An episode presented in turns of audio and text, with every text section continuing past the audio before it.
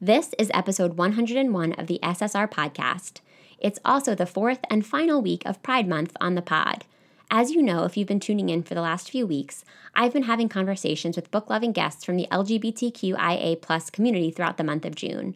We've been chatting about stories that made a significant impression, sometimes good, sometimes bad, on them in their younger years. I have so enjoyed hearing about how each of these titles offered my guests an escape from feeling different when they were teens and or allowed them to see themselves represented, often subtly, on the page. Thanks to each and every one of them for being part of the podcast's first ever Pride Month. And here's to many more. On today's show, I welcome Tim Swenarton to the pod. Tim's book choice was Rick Riordan's The Lightning Thief, which you may know better as the first title in the five book series Percy Jackson and the Olympians. The book hit shelves in July of 2005 and launched Riordan into Kid Lit superstardom. If my Instagram DMs are any indication, I'm one of the only bookworms left on the planet who hasn't already read The Lightning Thief, so I will spare you an extensive plot summary. All you really need to know up front is that Percy Jackson begins as an unassuming kid who's resigned himself to being an underachiever as a result of his ADHD and dyslexia diagnoses, and ends as a hero who's learned that he happens to be the son of the Greek god Poseidon. There's a high stakes quest involved too, not to mention a lot of very cool modernization of Greek mythology. I actually had very little knowledge of Greek mythology going into this read, and I learned a lot from Percy and his friends. Also from Tim. Over the next hour, you'll hear Tim share about how The Lightning Thief was the book that made him fall in love with reading. We'll consider how much easier it is for us to have empathy for villains now that we're grown ups, and break down the bright spots and issues that we see in the book with respect to diversity and representation. We swap our favorite world building details and dive into one of the story's key questions What does it mean to be a hero? There's a lot more than that, too, and I'm excited for you to listen. There's one line of discussion that I wanted to call out before I go any further, though. For most millennials, it's almost impossible to read Percy Jackson without drawing comparisons to Harry Potter. As a result, there's quite a bit of Harry Potter conversation sprinkled throughout this episode, which was recorded weeks before J.K. Rowling's recent round of horribly transphobic tweets. As I listened back to this episode during editing, I was painfully aware of how difficult it can be to separate the content we love from the people who make it, especially when those people prove to be so disappointing. I'd like to take this opportunity to say that trans lives matter. Trans men are men, trans women are women. I too am working to figure out how to untangle my love for the Harry Potter series from J.K. Rowling's highly offensive and unacceptable behavior. The compare and contrast between the two series that Tim and I engage in in this episode is in no way an affirmation of that behavior. There is no room for transphobia, homophobia, racism, or hatred of any kind on this show. I will mention as well that there are a few very brief moments of skipping audio in this episode. You may not even notice it, but I did, and I didn't want you to think I didn't know it was there. Let me tell you a little more about this week's guest. Tim is a bookstagrammer working in publishing and living in Brooklyn. When he's not reading, he's matching his makeup to book covers, and it's very cool. You can see more of him over on Instagram at Booked by Tim. If you're not already, please be sure you're following SSR on social media too. We are at SSR Pod on Instagram and Twitter, and you can find us on Facebook by searching the SSR Podcast. We also have a smaller Facebook group called the SSR Podcast Community that I'm really trying to ramp up lately.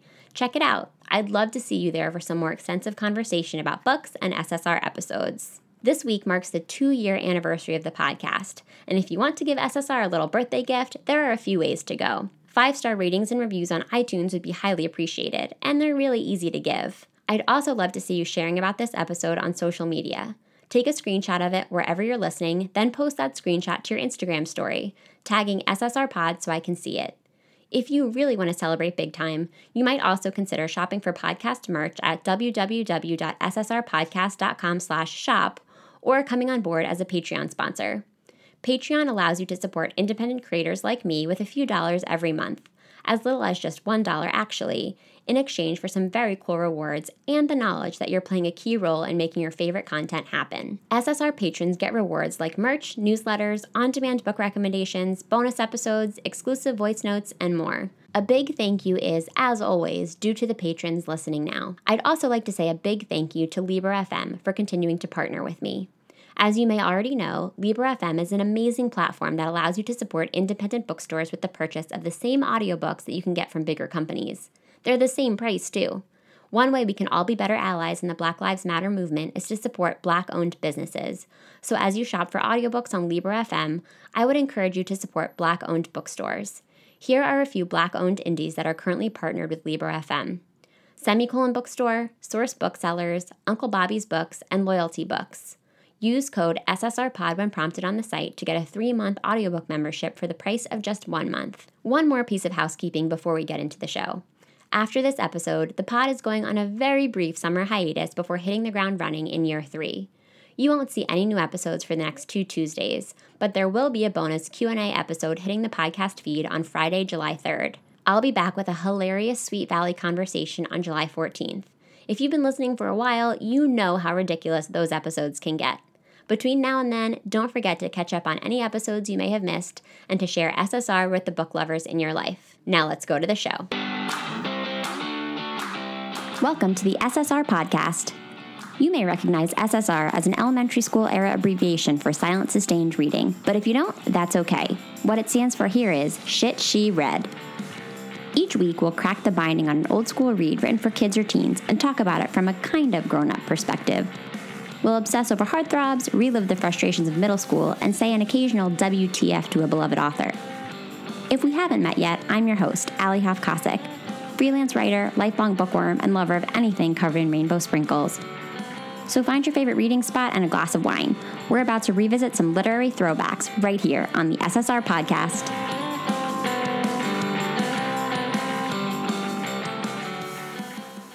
Hi, Tim. Welcome to SSR. Hi, thank you so much for having me. You are our grand finale for Pride Month. I'm so honored. I mean, no pressure or anything, but I'm already sure you're going to do a great job. We're talking about Rick Riordan's Percy Jackson and the Lightning Thief. This was your idea to talk about this book, although I have gotten a lot of requests for it, and people absolutely freaked out when I posted on my Instagram that I was reading it. So I know that there's going to be a lot of excitement for this episode. Why don't we start by you telling me a little bit about why you wanted to pick this book um, and maybe what your experience with it was when you were a kid? Yeah, so this is a book that made me fall in love with reading. Wow. Um, yeah, I mean, as a kid, my mom used to read to me, obviously, and she would always credit herself for my like passion for reading. But it was really when she bought me this book. Um, never in my life have I done this, but I since. But I sat down on our couch and I like opened the book and I read it an entire one sitting, and it sort of sparked my love with Greek mythology. I thought Percy Jackson was so cool and I wanted to be him. And yeah, thank God it ended up being like such a long series because I just ate up everything from there on out. I love that story. So it's a long book, which I think is important to this story because if you sat down and read this in even two or three sittings, you must have really loved it because it's like a hefty paperback. And and I can't imagine Yeah. like the amount of hours that you would put in to read the whole series. So did you read every book like as soon as it came out? Were you that kind of a super fan? Oh, yeah.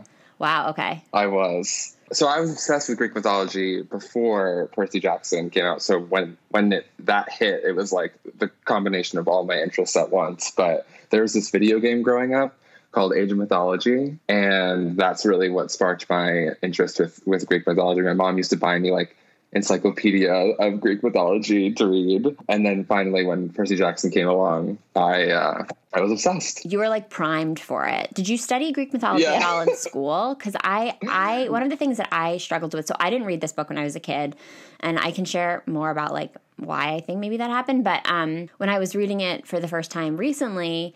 I realize how little I know about Greek mythology, and I feel like a lot of kids maybe learn about it in middle school. And I moved in middle school, so I'm thinking maybe I just like missed the part of middle school where people like learn about Greek mythology.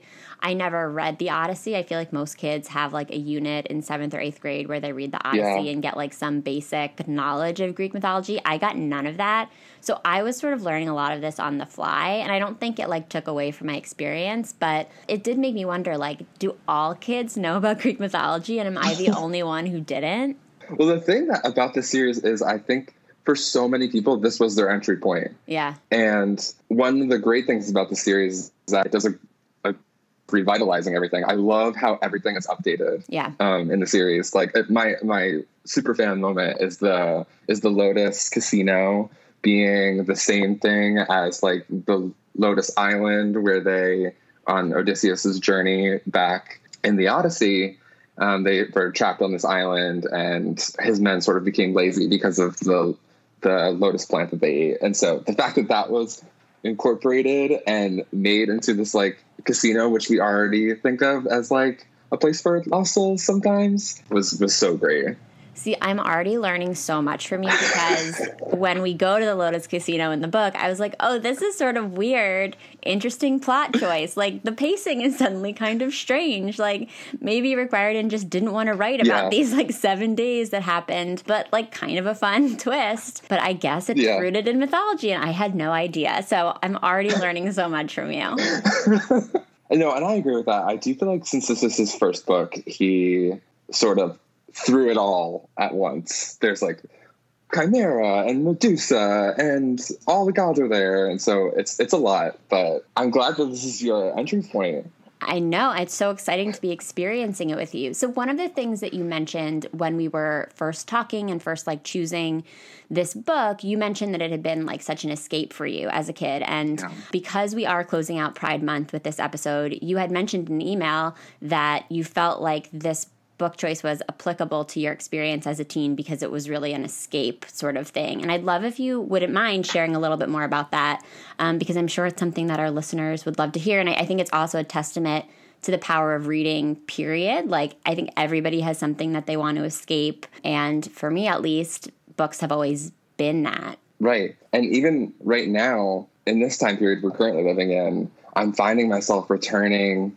to that kind of mindset where I was in when in high school and in grammar school when I was reading to escape things. So I think Percy Jackson, we all want to believe that there's like a grand story. He lives sort of like a mundane life and then he gets he learns that he's the son of this like actual God and goes on adventures. And we all want to believe that we're a part of something greater. And I really identified with that as a kid who like felt lost and just the fact that he was a part of this thing that I was already obsessed with yeah. was just the the added level of escape of I want to be this person so badly. That's amazing. I can totally see that. Something that I sort of experienced this time around, and I and I wonder what you think about this. And I was. Uh, I was considering how maybe reading this for the first time as an adult maybe was like a disservice. Often with the podcast, when I'm coming to a book for the first time as an adult, I'm like, I'm going to understand this better than I would have if I read it for the first time when I was a kid. Mm. Like, I'm going to like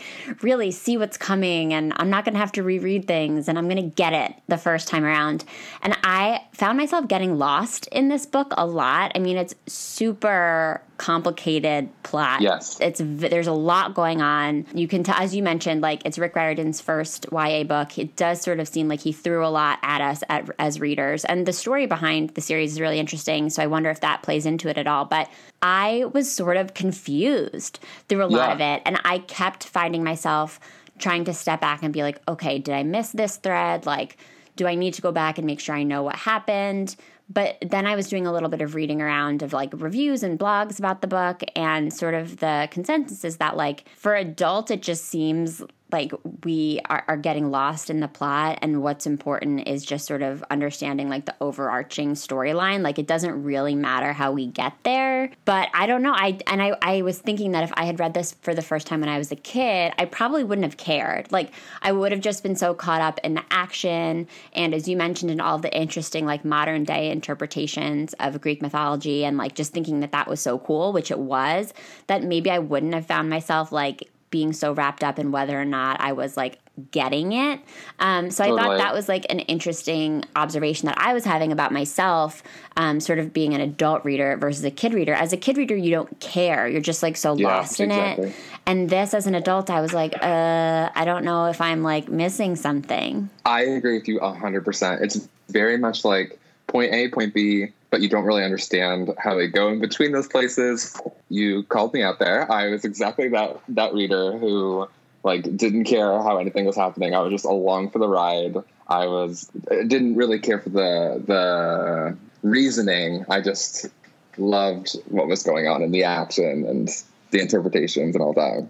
Yeah, because I think what's what really matters in this book, and we always do spoilers on the show, so there's several spoilers coming, listeners. But what's really important here is that Percy Jackson discovers his identity. He figures out where he comes from. He learns to make some independent choices based on that information. He is sent on this big quest that is ultimately going to lead him to his father, but also hopefully to his mother and the thing that he thought happened didn't happen. And he was sort of like used as a pawn in this bigger story yep. with the gods. And so it, it didn't really matter like all of the inner workings of like who was playing him as a pawn and that's where it got a little dicey for me. But if i step back and i think about those big themes like that's what's really important. So um, as we go through this conversation listeners if, if you feel like i'm getting a little bit like lost in the details it's because i kind of did get lost in the details. Like there were a lot of things yeah. about the book that i liked a lot and a lot of moments that i loved but I'm not going to say that I understood every single subplot because it's a long book and I was trying so hard to keep them straight that I maybe actually like was overcompensating, I think. And so many of these subplots are started without ending. Totally. And they won't end for another 3 books. Well, that's one of the things that I loved. I feel like Rick Riordan does such a great job, and I do think this is sort of a sign of the times. The book, this book came out in 2005, and I think that he does such an amazing job of setting up the second book. Um, yes. And that in those last like 80 pages or so, there's so many subplots where I'm like, I sort of starred in my book where I was like, okay, like this he's definitely going to pick up on in book two. This he's yep. definitely going to pick up on in book two. And it brought me back to that feeling of being a kid and just like dying to get my hands on a new installment of a book. And I think, you know, the best thing that I can compare it to, and I'd love to talk about this with you more, is Harry Potter. And I'm sure that this book yes. has been compared to that book a million times and in a million different ways. But I would say, as a super fan of Harry Potter, like so many people, even I can say that I think Rick Riordan does a better job of like explicitly setting us up for future installments than J.K. Rowling does. It's very obvious. Yeah how he's going to lead readers into the next book and the next book and the next book. Whereas I think J.K. Rowling and Harry Potter, it was a little bit more like it was a little gentler. Like we knew there were going to be seven books. Obviously, we loved the series. We were going to keep reading. Yes. But I think Rick Riordan really is like, okay, this is why you're going to come back. You're going to come back because you're going to find out what happens to Grover after he goes off on his quest. You're going to come back to find out how Annabeth's year living with her dad was. You're going to find out if Percy even like survives his year living back in New York because God knows what Luke's going to do to him. Like it was very clear yep. to me in this book, especially in the last couple of pages, why I would want to come back to book two. Does he deliver like that on all of the other books too? Yeah. And then at the end of the series, you'll still be wanting more because he has an even larger thing expanding over multiple series with different characters that all come together. It's it's insanity. Oh but gosh. the comparison to J.K. Rowling, I think she had the she had the school structure to fall back on. Like there was always going to be another year at Hogwarts, so she didn't necessarily have to set up so much in the in one book into the next. But he doesn't have that like yearly structure as much. I mean, he, he has the seasons, so they'll come back in the summer, and I think that's one of the reasons. Yeah, well, I was thinking about that a lot too because we've talked on the podcast a couple of times because we've talked about a couple of different like boarding school stories. And obviously, like boarding schools are such a popular setting. People love yeah. to read boarding school stories. And I do think that's one of the many reasons that people have attached themselves to Harry Potter. And I thought it was kind of funny that Rick Riordan chose to do like summer camp because I have to imagine that he was anticipating many Harry Potter comparisons with this book, and I have plenty of them to make. But he's like, no, but it's fine because they're at camp, not boarding school, so it's different. they have the opposite schedule of Harry Potter. Right, exactly. So he's like, it's not the same thing. Like, Harry and Percy are not the same. Ron and Grover, not the same. Annabeth and Hermione, not the same because they're at camp. It's the summer. Yeah. I thought that you, was you interesting. Trade, you trade Ron's spear spiders for Annabeth's spear spiders. exactly, exactly. There were a lot of parallels, and maybe it's just because that's my like frame of reference, having read Harry Potter so many times that I sort of had to stop myself in this book. I was making so many notes about like this feels like Harry, this feels like Harry, and I think that's sort of where it's hard when I di- I don't have a frame of reference for reading it as a kid, so I was just like so quick to compare it to other things where in reality it's like a really fantastic thing all on its own. Yeah, I think the the the Percy Harry comparisons are a testament to both of the writers to create something that a character that people can use as like a window to themselves.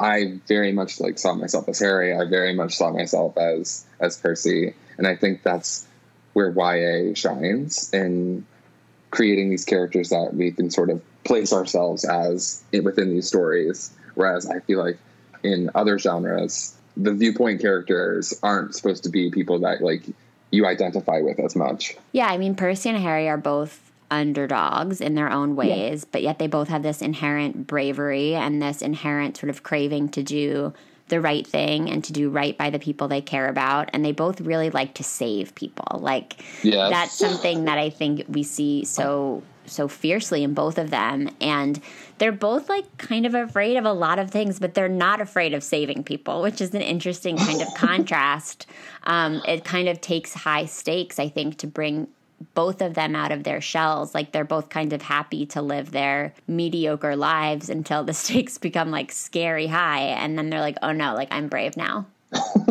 yeah, totally. I have a question for you. Yeah, tell me. Love it. So, do you feel like reading this as an adult, you felt empathy towards even like the villain characters like Clarisse and Luke? Oh, my relationship with Luke is so complicated. So, okay, Clarisse, I did not really feel any empathy for, except for the fact that, like, once we learn about who her dad is, I'm like, yeah. okay, you have a lot of your own complicated issues going on. um, and then when you picture her sort of as part of this big family of other demigods who are also fathered by the god of war, I'm like, yeah, I mean, you probably are just trying to distinguish yourself in this crazy yeah. family. And the only way you know how to do it is to be a bully. So, I think I could sort of see where she was coming from or why she had developed the way she did, but I still didn't like her. Like I couldn't really find love in my heart for her, even understanding that. Luke, I thought was a really interesting character because I so I didn't see that coming with him at all. A lot of the blogs and reviews that I read recently by adults all said like we thought that that was really obvious. You know, Rick Riordan didn't do a very good job of covering his tracks on that. I disagree. I was shocked when we find out at the end that Luke was involved in um, sort of this grander plan to get Percy to Hades. And I was really surprised and disappointed because I liked him so much early on. Yeah. And I was thinking after I finished the book where I sort of feel like I think of Luke as almost the equivalent of like a veteran of war. Because you read so much in in other genres or even just like hearing anecdotes in the real world about people who fight in the military and offer their service to their country and they go off and they have these experiences that are yes traumatic but also very empowering to them. They get confidence and they get self esteem from that being their role. They find their family within that experience. Yeah. They come back and then they often struggle to find their place. And often that can manifest as PTSD or just other kinds of struggles, like not really knowing how to fit back into like life before. And in that final scene with Luke at the end, where um, Luke's kind of confiding in Percy about like, I went on this quest and then I came back and like nobody really cared about me. Yep. When I sort of tried to think about that through a real world lens, I was like, I can picture a mortal boy who like joins the military when he's 18 and he goes off and he has these scary but ultimately maybe very rewarding experiences um, and maybe that was his dream like maybe he grew up wanting to serve his country. And then he comes back and at first everybody's welcoming him and like oh thank you so much for your service. And then he just has to like go back to normal. And you you do hear stories about the struggles that that people have. And so obviously this is like a very dramatic version of that what Luke does to sort of like win back a little of that sort of adrenaline rush that I think he got on his quest. But that's sort of how I was thinking about it and it made it very easy for me to have empathy for him because I feel like he just he didn't want to like let that part of his life go. Like he wanted he was craving that excitement and he didn't want to be forgotten. Yeah. And I think that thread is present for all the characters almost. Yeah. All the all the sons of gods sort of have this sons and daughters of gods have all this this want to be recognized and appreciated and it's very it's very heartwarming and it's hard for for the reader to see that Percy kind of has the journey that that Luke was always expecting to have. Yeah, Luke thought he was going to be like the most impressive demigod and then Percy comes in and totally unseats him and there's bound to be some resentment there. But as a kid I hated him and I hated I hated Clarisse and I found that reading it right now, it was like much more like the Studio Ghibli movie, in where I felt like I recognized the motivations for every character, and I sort of even the the stereotypically evil characters, I felt like I had a little room in my heart for. When you were a kid, did you hate Luke from the beginning or just at the end? At the end, I didn't see the betrayal coming, even though even though the shoes malfunctioned, I didn't see it as a point because he was so close to Annabeth as well and I thought he was just going to be like this character that was like their cool older sibling, but no, he ended up being the villain. Yeah, I thought he was dreamy. I was like, I know that we're supposed to want Percy and Annabeth to be together, but like, I wouldn't hate if Annabeth ends up with Luke because she clearly has a crush on him. Yep. And I was just picturing him in my head as so handsome. So I definitely didn't see it coming. I mean, I, I sort of saw that maybe Luke would feel that resentment toward Percy, but there was no part of him that seemed like sinister or dark to me early on. But I guess he's not. I mean, he was sort of swept up in this plan that was bigger than he was and you know we don't have power over these gods sometimes yeah and and then he finds himself like he's faced with a choice and it's sort of like there's no backing down now that he's picked a side, it's like it's all in here. Yeah, I, that was a really interesting twist. I thought that that was very well plotted, and when I read their reviews, that people were like, "Oh, that was so transparent." It's like those people are much smarter than I am because I was shocked. Yeah, I, I you think that the villain is going to be one of the gods or Ares. Yeah, so. I thought we were done once we figured out that it was Ares. I was like, that I saw coming, you know, not a big shock, but it's a middle grade YA book it doesn't need to be this huge twist. It's Ares. We're done. Let's go back to camp. Let's celebrate. Let's play capture the flag and not have any hellhounds chasing us in the forest. Um, but no, it kept going, and, and Luke was involved too. Yeah. Are you going to read the future books? Oh my gosh, maybe. So right now, okay, as Tim and I are recording, hopefully by the time this episode drops, the world will be totally different. But we're currently recording in late April. We're in quarantine still. And um, I thought that I was going to do so much reading in quarantine and I thought that I was going to like have so much momentum, but it's been very stop and start for me. I don't know what your experience has been, but I'm actually having a lot of trouble focusing on books. And then that combined with the fact that somehow in quarantine, my TBR is getting like really big because I'm spending so yep. much time looking at books that are coming out. So I would like to, but they are long, is my only thing. Yeah. They are. Are you going to keep reading them? Like, are you going to reread the whole series now? I think I think I'm going to do it all in audio. Yeah. Smart. I bet it's good on audio. Yeah, because when I can't read, like I, am in the same situation where I'm not reading as fast as I usually do. Yeah. Audio is the thing that saves me and keeps me on track with my Goodreads goal. Yeah, I'm trying to get more consistent about listening to audiobooks. So we just moved um, last week. We moved to Philadelphia. And so now I'm somebody who drives, which is new and different because I did used to live in New York. And now I'm a person that like gets in the car potentially every day. So I was thinking that driving more is going to get me more into audiobooks because I love to listen to podcasts. And when I was living in New York, I used to listen to podcasts anytime I walked or like took the subway, RIP to the subway. And now I, I'm like, I feel like I'm going to have so much time running errands in the car that I might need something else to listen to. So I think I'm going to try to read more audiobooks because people just rave about them and it does seem like a good way to reach your reading goals. And I think yeah. that YA books read especially well on audio. Yes, but audio is also way more hit or miss because it's like yeah dependent completely on the narrator and like whether they're using a thick accent. I like all the Leigh Bardugo books because well, she has a great narrator most of the time, and then the ones that have multiple POVs are always voiced with different actors for each character. So I that, like I, that. I super get into that. Yeah, see, yeah. I don't love, and I've listened to some audiobooks where the voice actor is like very talented and very good at what they do, but I do get really distracted when they're like doing these like vocal gymnastics of like jumping between different voices from second to second and it just I it's I really struggle with it. So I think that I would do better with a, an audiobook that had like multiple voice actors for multiple POVs um, because I don't want to be distracted, and I also don't want it. Sometimes I I think I think it's kind of funny because I get distracted, which I know is not the correct reaction. So um, yeah, I need to like sort out my relationship with audiobooks now that I'm like a driver girl. yeah, here I am in my car. Um, do you know the story behind this series? Have you heard at all, like what Rick Riordan's inspiration was? I actually don't think I do. Can I enlighten you? Yes, please do. Okay, so I always love when I can find these kinds of backstories. So um, here's the deal. So Rick Riordan's son was diagnosed with ADHD and dyslexia.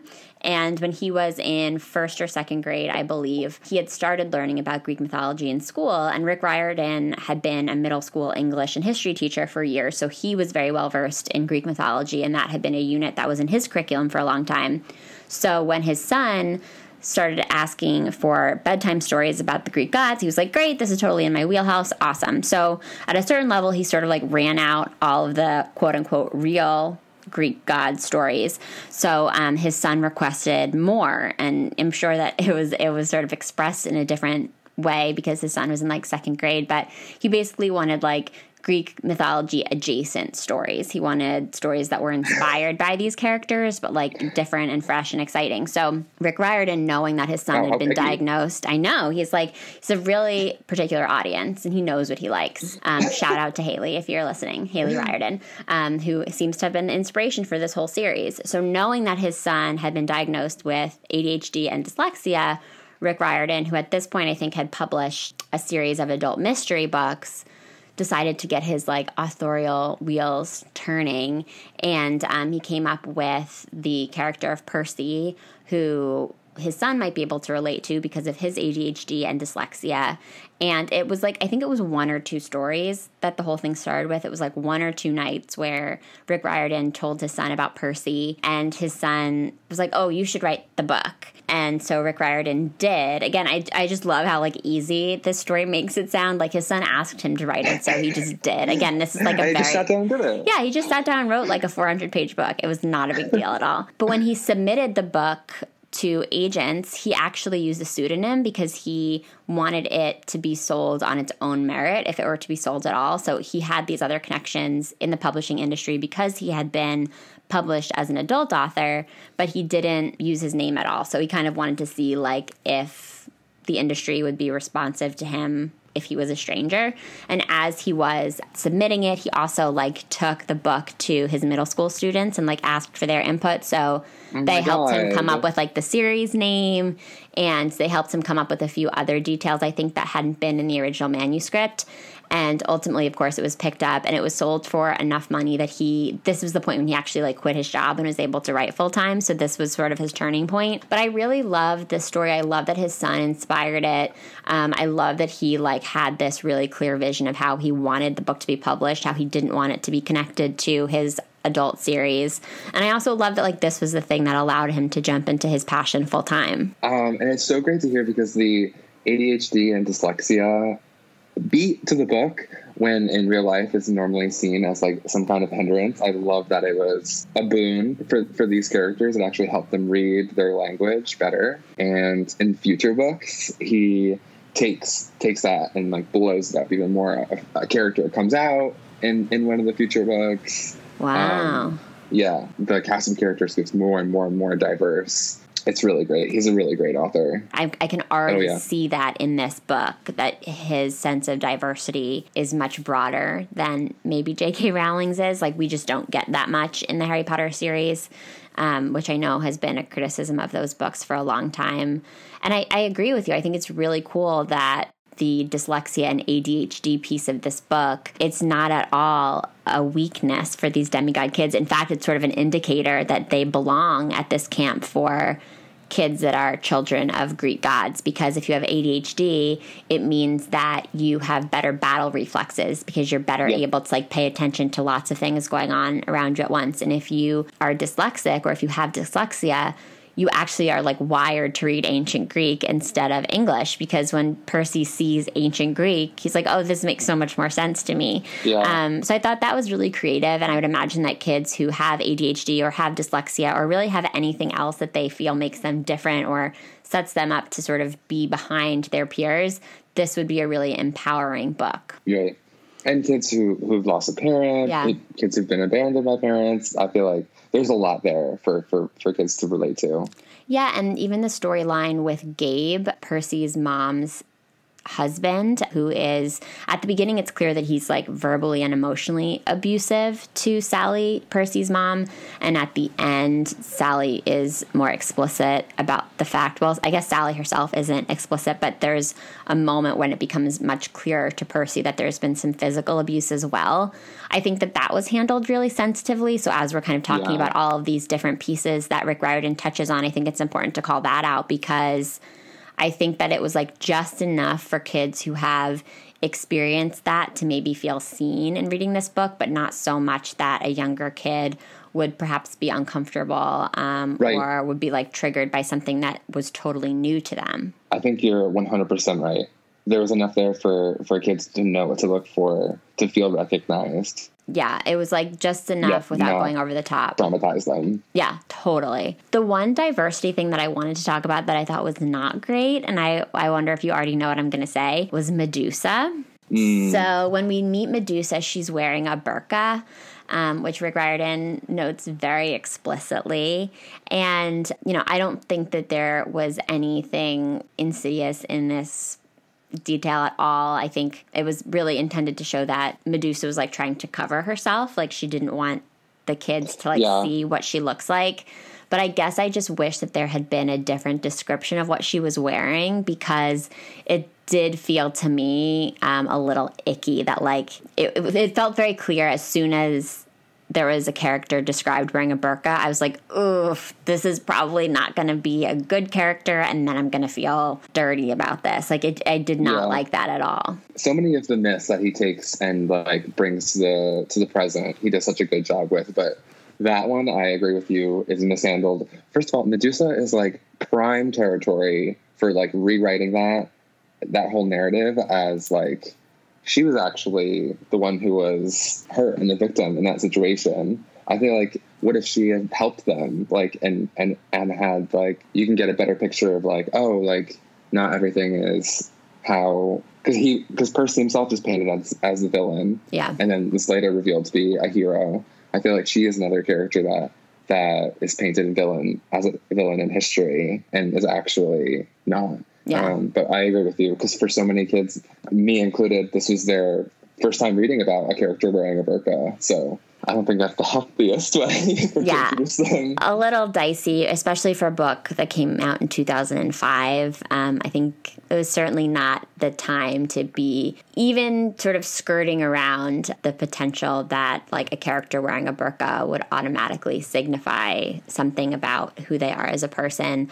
Obviously, that there's never a time for that, but I think in 2005 it was an especially like sensitive time, and I think you're right. It was probably the first time that a lot of American children were reading about a character in a burqa, and so um, that felt like a big misstep to me, and it was like glaring. Yeah, I agree with you. Unfortunate. So, how did it feel to you to come back to like your friends? I mean, the way you talk about the series, it's clear to me that you were very attached to these characters, especially Percy.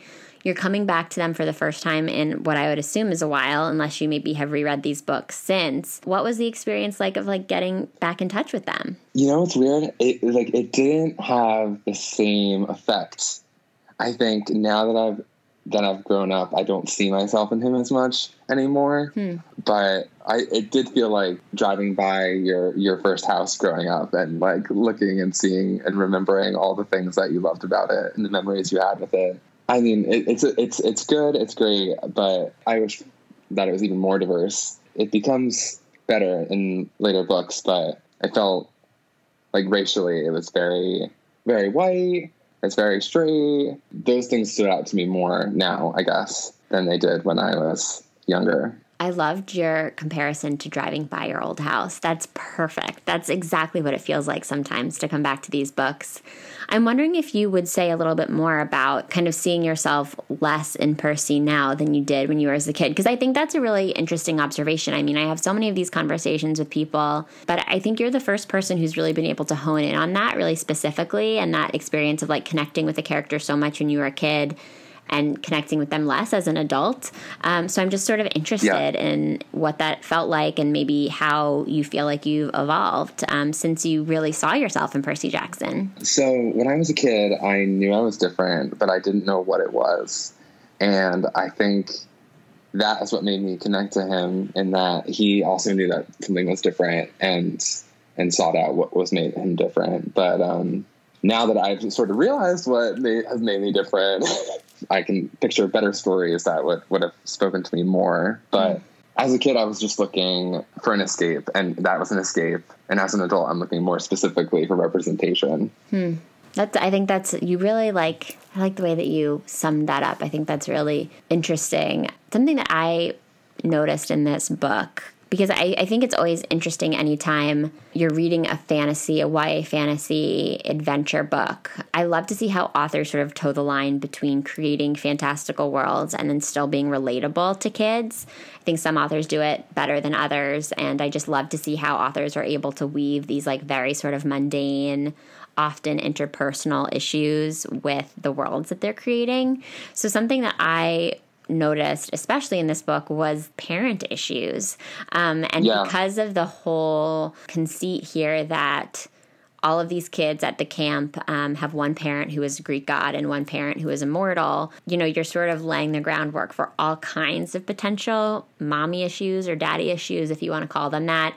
And I liked seeing how that was expressed. Annabeth, you know, has all of these insecurities about her relationship with her dad because her mom is Athena, uh, which is super yeah. cool but her dad is like a college professor who just sort of has like no interest in what it actually means to be a demigod like Annabeth. He remarried and he had all of these other children and Annabeth spent one school year with him and because she's a demigod, she like tends to attract monsters and stuff and her dad had absolutely no patience for that. Whereas Percy's mom seems at least a little bit more in tune with like the ramifications of having a child with a Greek god. Like she was more prepared yeah. maybe to deal with what that would mean.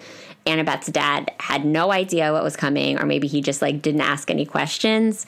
Um, so he essentially like makes it impossible for her to stay with him and his his new family um, and so she's very angry and that's why she lives at the camp full time and i think that you know we talked a little bit about how kids who maybe feel abandoned can relate to this. I thought that Annabeth's story about her father was really heartbreaking, but also sort yeah. of grounded her in a way that a lot of kids could appreciate. And I, I also thought Percy's relationship, um, or even lack of a relationship with his father, Poseidon, was interesting because he like wants to meet him but he can't tell if he actually like wants his approval or if he doesn't want his approval like he's so mad at him that he sort of like wants to stand for everything that his father doesn't because this guy sucks and he left me. Um, it's very complicated, yeah. which I thought was really cool to read. And I think in the end of the book, when Annabeth meets Athena and Percy meets Poseidon, it's really good because both of them have these preconceived notions that it's going to be like this huge thing and they're going to have this like conversation that's like life changing and like Athena and Poseidon are sort of like, oh yeah, like whatever. Like, hey, how you doing? We've done this like a million times before, and it's like a little bit disappointing. You feel you feel heartbroken for them because this is something they've been looking forward to. Um, and they don't get that validation that, that they've wanted. I do feel like Percy ultimately got like a piece of what he wanted from Poseidon though. Like I feel like when he leaves Olympus, he sort of at least has that conversation with his father where he's like, you know, you did a good job. and sometimes, like, that's all that I think we want from our parents. I mean, I'm an adult woman and I still sometimes just like want my parents to be like, no, like, you did the right thing or like, that's what yeah, you're supposed yeah. to do. And even though it's not this big, like, emotional, dramatic moment with Poseidon, which I think is probably what Percy pictured I do feel like this very brief moment that he has with him right before he leaves Olympus, I hope as a reader and as like a Percy fan that that sort of gives him what he needed from that first meeting with his dad. Well, they'll meet oh. again in Ooh. the future. Oh. Wait, also, I love that Poseidon was wearing a Hawaiian shirt. Can we talk and about that that? Ares was like was like a motorcycle dude. I loved these details. Like this is a whole Yeah. other conversation in itself because even though I don't know that much about Greek mythology, I think I know enough to sort of like I know who Poseidon is, I know who Zeus is. Like there are pieces of it that I recognize, and seeing how it was updated, it was so brilliant and so creative. Um, yeah, the, the the biker guy was great. I loved the water slot, the water park uh, setting. When I was Yep. a kid, for some reason, I used to write a lot of stories set in water parks. Look, water parks are magical places. I fucking love water parks. They're the Where best. Children Uh, go and their hopes and dreams are accomplished. honestly, like all of my hopes and dreams were accomplished at water park. So I loved that we got to be in a water park for a little bit. Also hilarious that Ares like took his girlfriend on a date to a water park. Amazing. I would actually love to go on a date to a water park. If my husband is listening, feel free to take me to a water park once we're out of quarantine. that is a great first thing out of quarantine plan. Oh my gosh, can you imagine if that was the first thing that we do out of quarantine? What's the first thing you want to do out of quarantine? Oh, I have a plan with my friends to get like absolutely sloshed. Amazing. Okay. but the thing I I'm most concerned about is just like going to New York and then all my favorite places not being anymore there anymore. So the thing I want to do most is make sure all my spots are still there. Well, I, I understand that and I can relate, and I will keep my fingers crossed for you. Thank you. That when you go back, it's all there because then when I come back and visit, I need to make sure it's all there, even though I don't live there Yeah. anymore. I need my first visit back to feel uh, like a victory lap. So um, I'll keep my fingers crossed for you. I'll be at the water park while you're there. Me and Ares are going to be hanging out on a water slide, me and the God of War. Um, so yeah, I loved that detail. I also loved that Olympus was at the top of the Empire State Building. I thought the whole like that. East Coast versus West Coast thing was hilarious and it made me want to know more about Rick Riordan and like where he's from and if he's had some like scarring experience in LA because I love that the entrance to the underworld is in like a talent agency in LA, but Olympus is in New York City, of course. Spoken like a true New Yorker. Yeah, for sure. And because I just like moved away from New York literally days ago, I was like, oh yes, like of course, like the highest point in in eternity that you could reach would be at the top of the Empire State Building. But I loved the way that it was described. Like I loved that Percy got off the elevator and he was on this like floating platform and he could like see everything around him. I thought that was really beautiful. And just all the details were a lot of fun. I mean, even with the fact that Medusa's character was so mishandled. Um, I loved like her setting. I loved that she was like working at this statue store, like for garden statues. I loved again, even though I didn't understand the thing with the casino. I thought that was brilliant, and I'm sure kids just ate that up. Like this idea that there's a place that you could sort of find your way to where you would be treated like an adult and given like all of these privileges to play games and eat food and like indoor rock climb and indoor ski and do all these other cool things for free for as long as you wanted. As a kid, I just would have been obsessed with that. I know. So fun. Did you see the movie? Did they? So I what I read about the movie is that it's very different than the book, and that Rick Riordan was not pleased at all with it. Yeah. Um, but as I was reading the book, I think I forgot that there had been an adaptation, and I starred that section in particular because I was like, this would be so good in the movie. Yeah. The movie is bad. I'm sorry. Oh, okay. So I won't watch it. I saw that Logan Lerman plays Percy, and he also plays um, the lead in The Perks of Being a Wallflower. Shout out to another SSR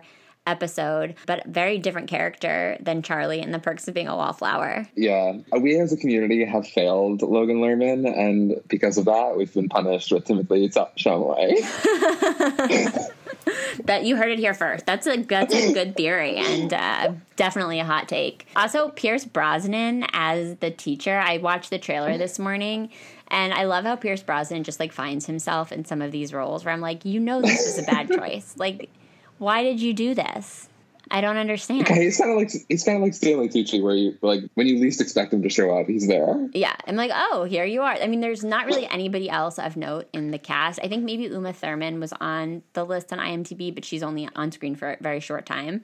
Pierce Brosnan is like a fairly important character. So I'm like, what made you think this was a good idea? I don't know. One of the other things that I found while I was just reading through reviews and kind of like trying to jog my own thoughts about what we really learn in this book and maybe what teens could take from it. One of the reviewers talks about how one of the messages in this book is that like just because you can be a hero doesn't mean that you always have to be a hero or be the hero for everyone um, and that's such an important mm. lesson for percy to learn and a lot of this is with respect to his mom because he sort of after his quest is in a position to like save his mom um, yep. to get her away from gabe her new husband who we find out she's sort of chosen in order to protect Percy, he like smells so human that like the monsters will stay away from their whole family, um, which is just such like a sign of her sacrificial love for him. And yep. I am curious, like, and I, you know, I don't know that we ever find this out, but I kept finding myself thinking like, okay, so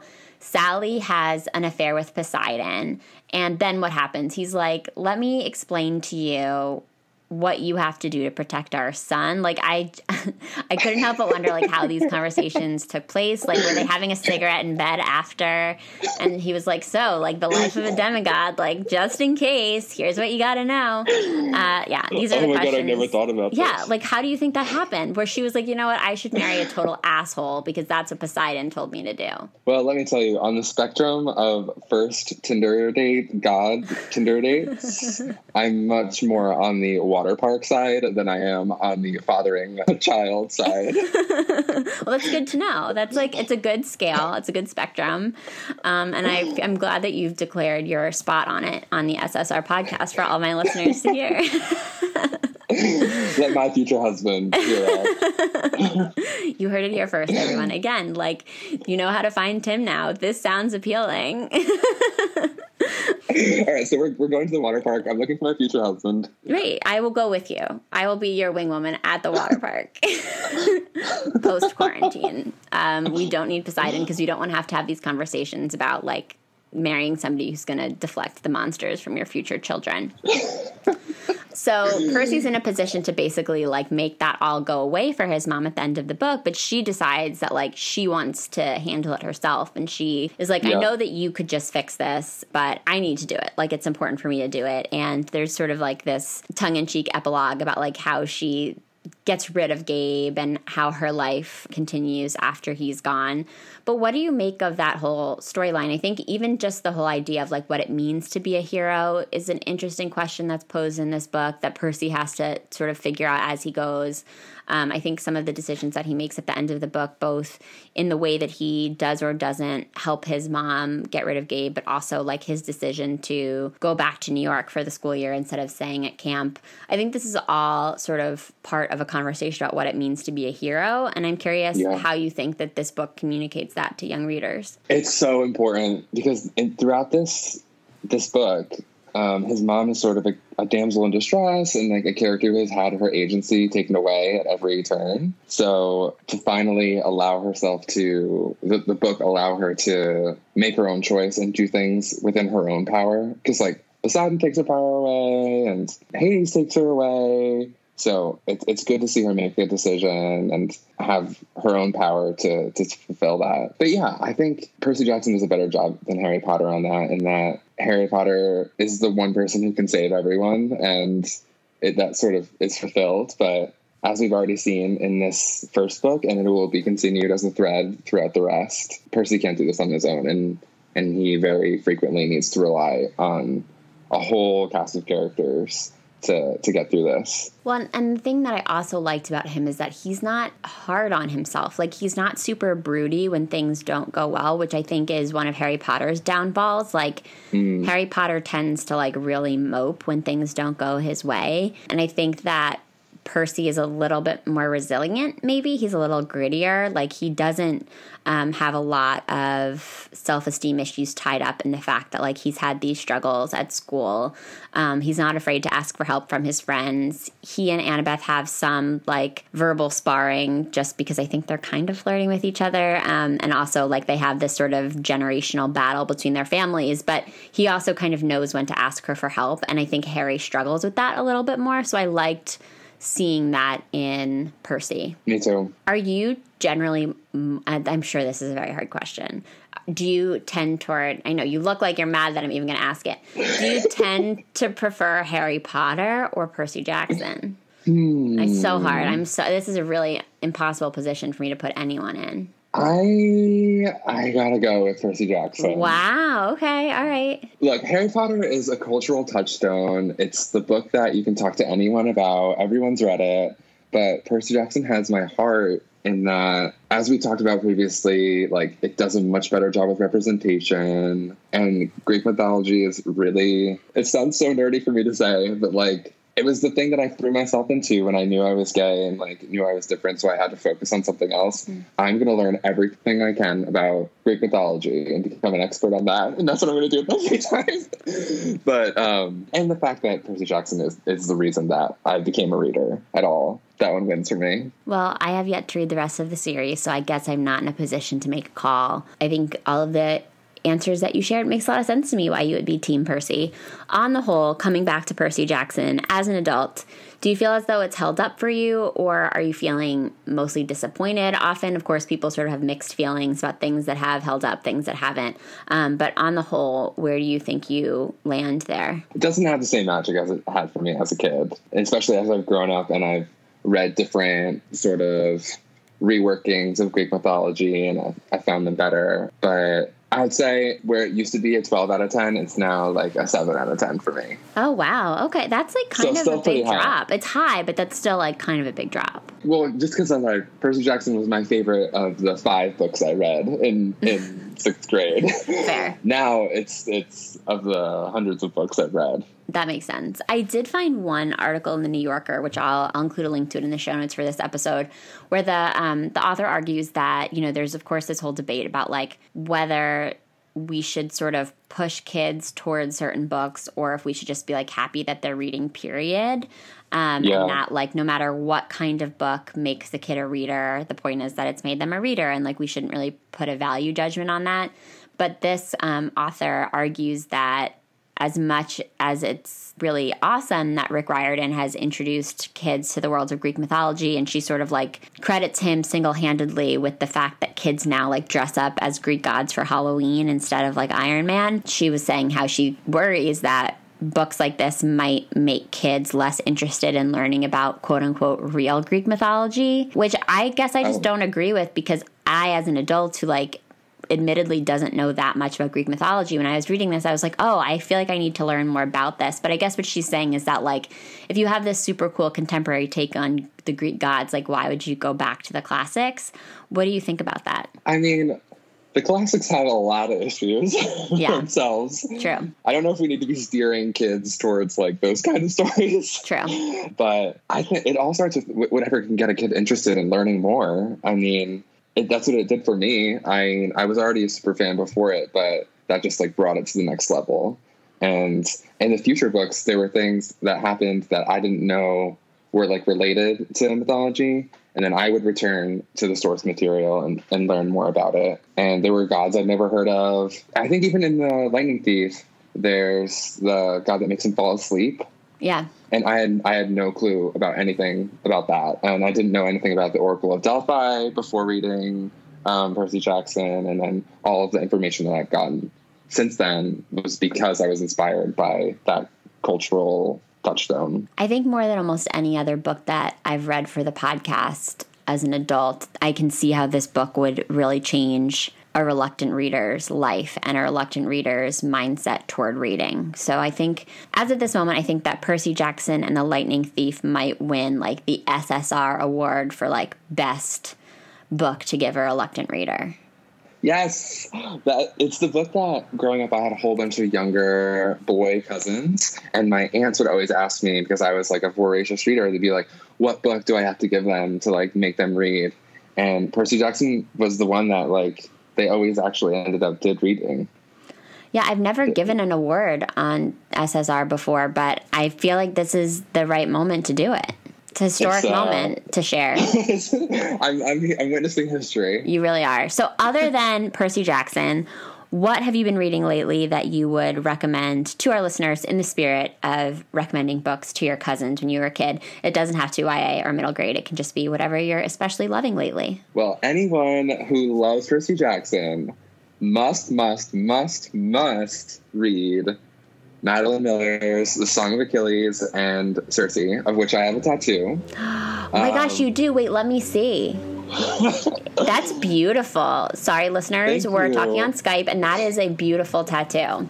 Um, the tattoo has uh, well, the artist hadn't didn't know who Circe was at all, and he was like, "Oh, can I make half the face more realistic and half the face like the cover of the book?" And I was like, "Oh my god, go for it!" Because if you've read the book, you know her decision at the end really is mirrored in that. So anyway, but those are other examples of Greek mythology being reworked in feminist and queer queer ways that are amazing. I have to read those. I'm sort of embarrassed to admit that I have not read them yet. Circe has been on my TBR for like a really long time, and I just need to read it. And maybe now's the time since I just finished The Lightning Thief. Definitely, because she is a character in the Odyssey, and there's and the Lightning Thief has a lot of the Odyssey touchstones in it. Well, I will include links to both the Song of Achilles and Circe in the show notes for this episode, along with a link to the Lightning Thief, along with links to find you, Tim, online, because I'm sure that our listeners are going to want to go follow you if they don't already. Thank you so much for joining me. Thank you for being my guide on this first experience with Percy Jackson. I feel like I have finally like had an experience with a cultural touchstone, as you've called it, and I'm finally caught up on something that I was very behind on from my own teenage years. Um, and I could not have done it without you. Thank you so much for having me. And if you read the later books, message me. Oh, we'll have to have a whole other episode, a whole other talk about it. You know I'm in. All right, great. Thank you so much. Have a good day. Bye. Bye.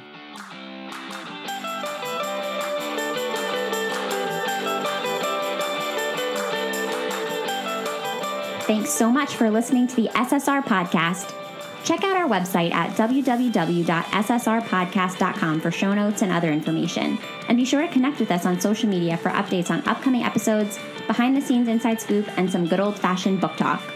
Find us at SSR Pod on Instagram and Twitter, and search SSR Podcast on Facebook to join the group. To reach out directly, you can send me an email at hellossrpod at gmail.com.